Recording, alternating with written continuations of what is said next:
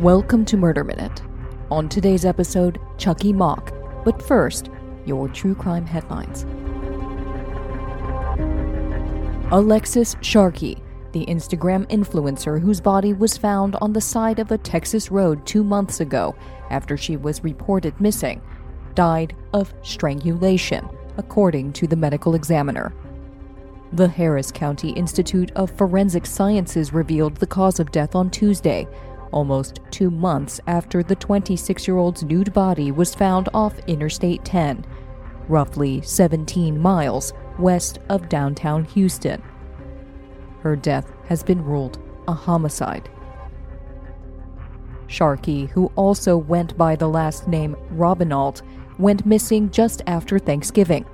Sharkey's mother said that she learned the news that her daughter was missing after receiving a phone call from her daughter's husband and her friends. One friend told her, quote, I ran over to her apartment and she's not there, and we were supposed to meet up. Sharkey's body was found by a sanitation worker on November 28th, just a few miles from her apartment. Sharkey who had tens of thousands of followers on Instagram, moved to Houston shortly after she got married last January. So far, police have not made any arrests.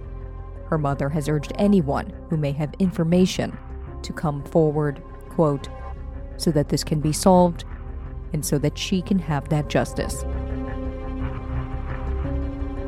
Police found a mother and daughter dead inside a home in Sunnyvale, California after a man turned himself in and confessed to their murder. 51 year old Leonid Solomonovich Yamberg, a software engineer, turned himself into Sunnyvale police Wednesday, telling them that he murdered his wife, and officers responded to a home near Homestead High School to discover the couple's 11 year old daughter had also been killed. Yamberg showed up at Sunnyvale's Department of Public Safety headquarters at 2:34 p.m.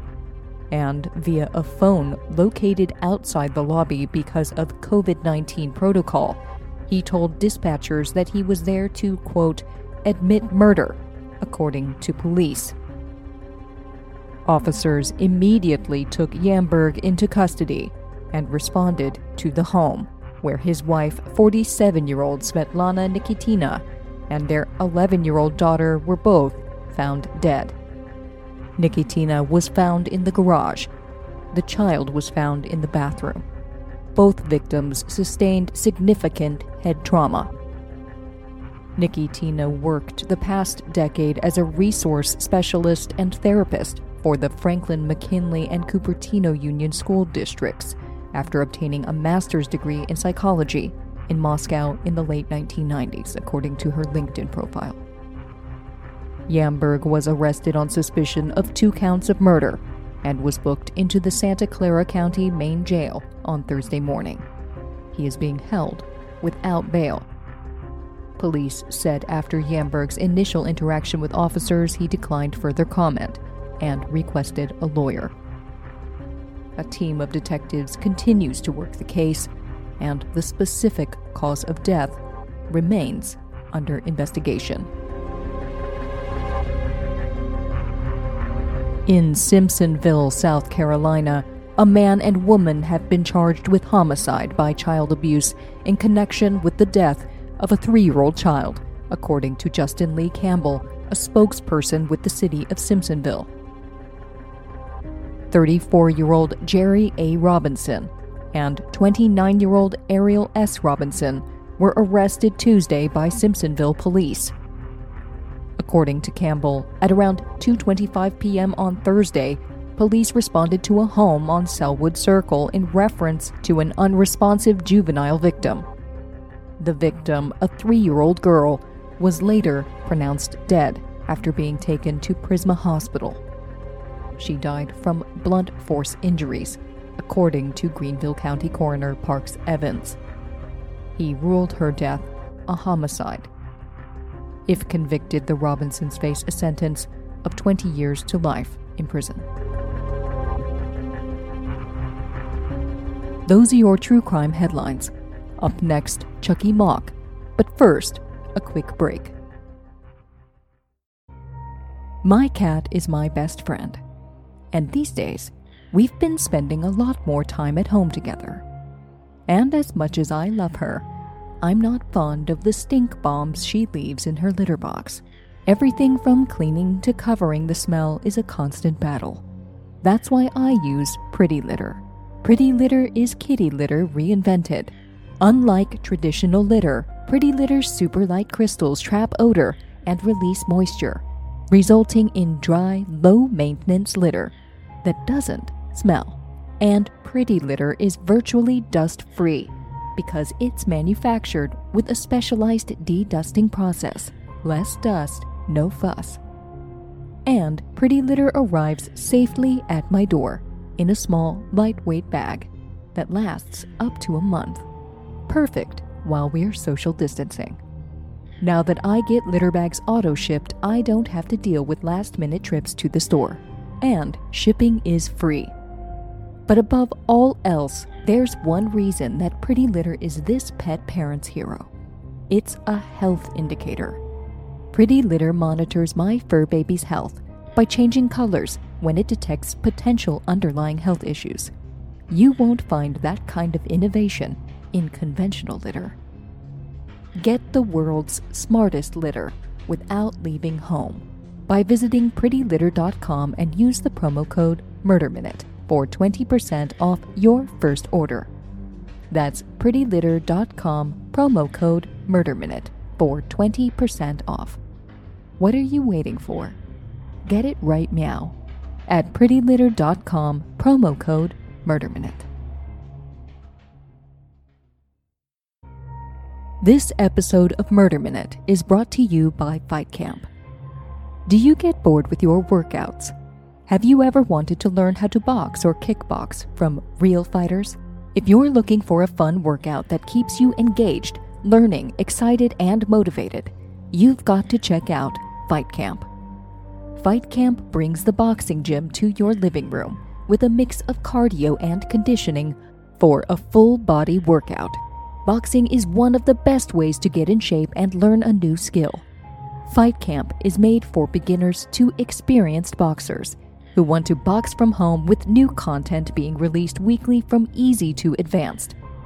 It comes with all the gear you need to get in fighting shape, including a freestanding punching bag, boxing gloves, quick hand wraps, and their unique punch tracking sensors that show you real time progress and stats on any iOS device. Plus, Fight Camp even offers kids' gloves so the whole family can get in on the action. This is one of the only home workouts that's safe for children because there are no heavy weights or spinning wheels. The Fight Camp app comes with over 600 workouts and tutorials, plus, they release 12 new boxing and kickboxing workouts every week. Learn from six highly qualified trainers ranging from a pro MMA fighter and mother of two to a kickboxing world champion. Fight Camp uses new tech that tracks each punch you throw to measure speed, volume, and output so that you can follow your progress, push yourself, and compete on the community leaderboard. And if you're new to boxing like me, their 12 week starter program teaches you the fundamentals of boxing while you get a great workout every time. Fight Camp has hundreds of different workouts for all fitness levels and skills, and with new ones every week, you'll get hooked. Fight Camp offers financing so that you can pay over 24 months and get your new gym now. And Fight Camp offers a 30-day money-back guarantee. Just go to joinfightcamp.com/murder. That's right, give Fight Camp a try and within 30 days if you don't love it, send it back and get a refund. Fight Camp is the new way to work out at home. Make a change and join the community that teaches you the art of boxing while following the most intense workouts that are as quick as 15 minutes. To get free shipping on Fight Camp, just go to joinfightcamp.com/murder. That's joinfightcamp.com/murder.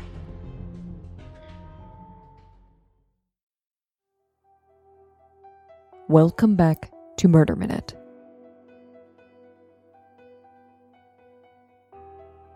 On the evening of Monday, February 17th, 1986, in Warner Robins, Georgia, 13 year old Chucky Mock got on his bicycle and went to the store to buy some bubblegum.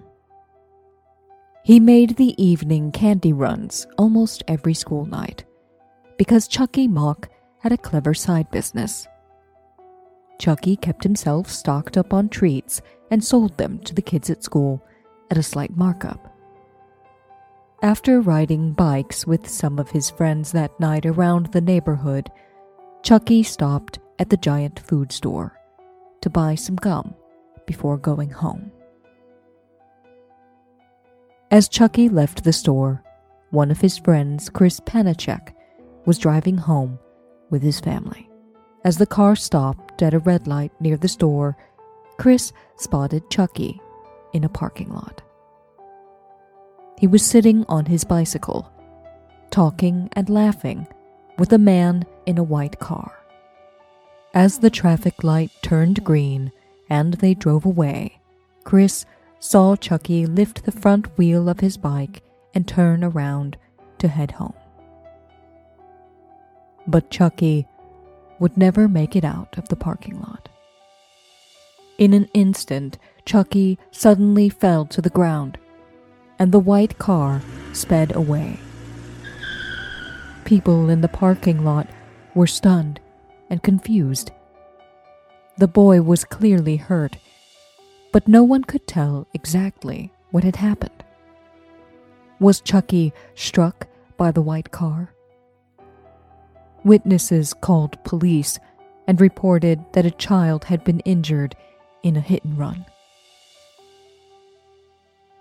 But when the first officer arrived on the scene at around 8:15 p.m., it was clear that something far more sinister had occurred. As police were called to the scene up the street, Chucky's mother, Kathy Miller, answered a frantic knock at her door. It was one of Chucky's friends. He told her that Chucky had fallen off his bike in the parking lot and was hurt. Chucky's mother, his stepfather, and his six year old stepbrother quickly ran down the street. But as they approached the parking lot, Kathy could tell that something was terribly wrong. A crowd of onlookers surrounded her son, who was laying face down on the ground. I could just tell it was worse, she recalled. By the time I got there, my husband stopped me from getting closer. And that's when it all changed.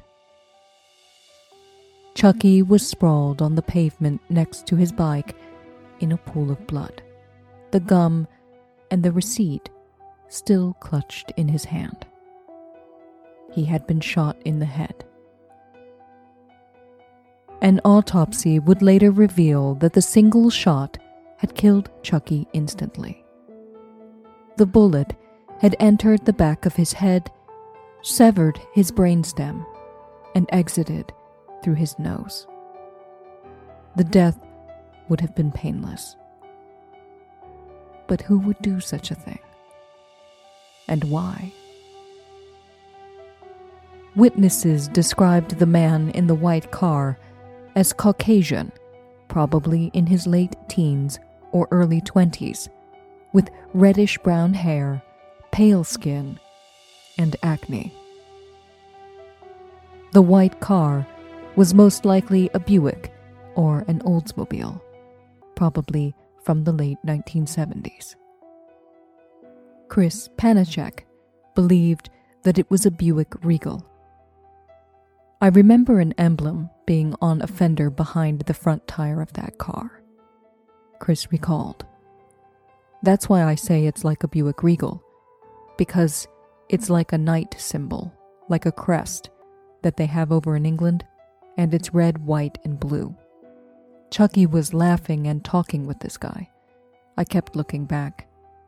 Chucky had picked the front tire of his bike up to turn away from this guy. If we hadn't had the radio up so loud, we would have heard the shot. For weeks, police interviewed the owner of every white car in Houston County. Then weeks turned to months. But not a single suspect was ever arrested. Investigators found persons of interest, but could charge none of them due to a lack of physical evidence. The case went cold. And the community was left wondering would the killer strike again? A 13 year old boy had been murdered, and police couldn't figure out why. Was it random? Chucky Mock had no known enemies. He was just a normal teenage boy. He loved playing Pac Man, riding his bike, swimming, and playing Little League Baseball. He was popular and well liked. Chucky's best friend and childhood sweetheart, Chanda Birch, was devastated. Chucky and Chanda met in fourth grade, and they remained close into middle school. He walked her home from school every day. This was the kind of boy he was. He would walk me home from school every day, and my house was a lot further than his house. Birch said. He'd walk me home, and then he walked back to his house. We would stop at the corner, and he would buy me a blow pop every day.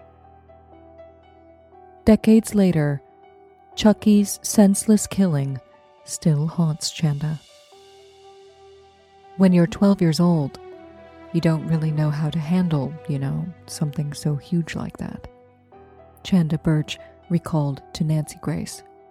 It makes you not trust people and makes you feel hopeless because this is still going on and there are no answers.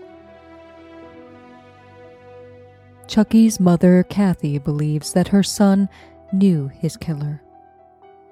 Witnesses told police that they saw him talking to the man in the white car for at least 15 minutes.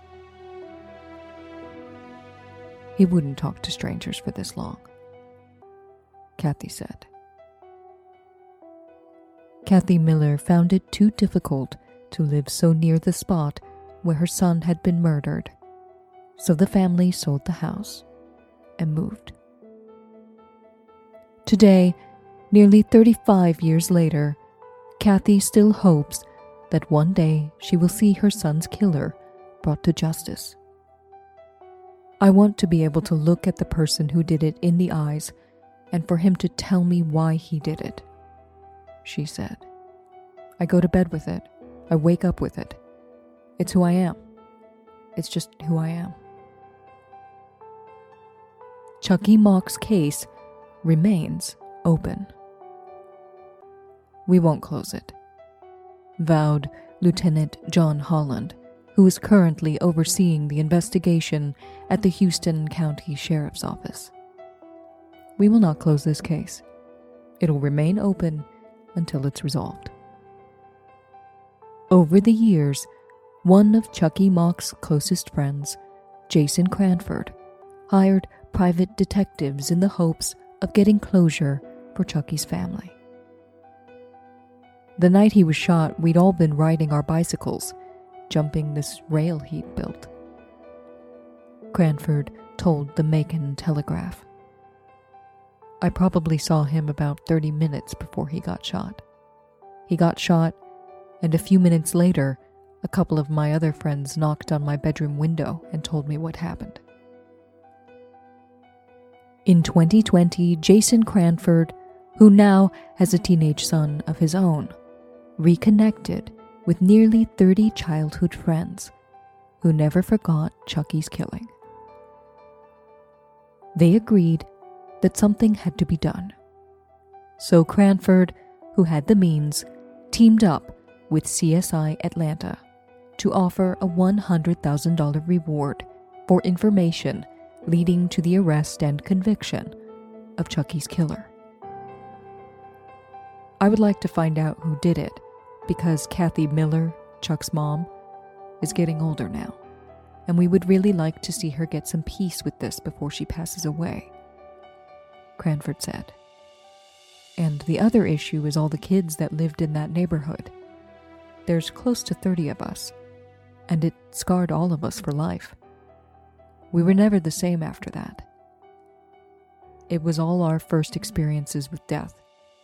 It's something we've never forgotten our whole lives. So I'd like to give all the kids in that neighborhood peace too. Satisfaction.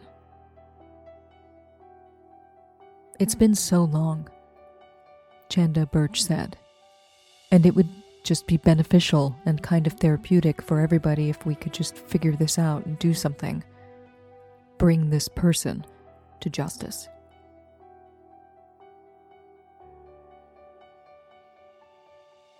If you have any information on Chucky Mock's murder, contact the CSI Atlanta tip line by calling 404 325 4646 or by email at csiatlanta at cbs46.com.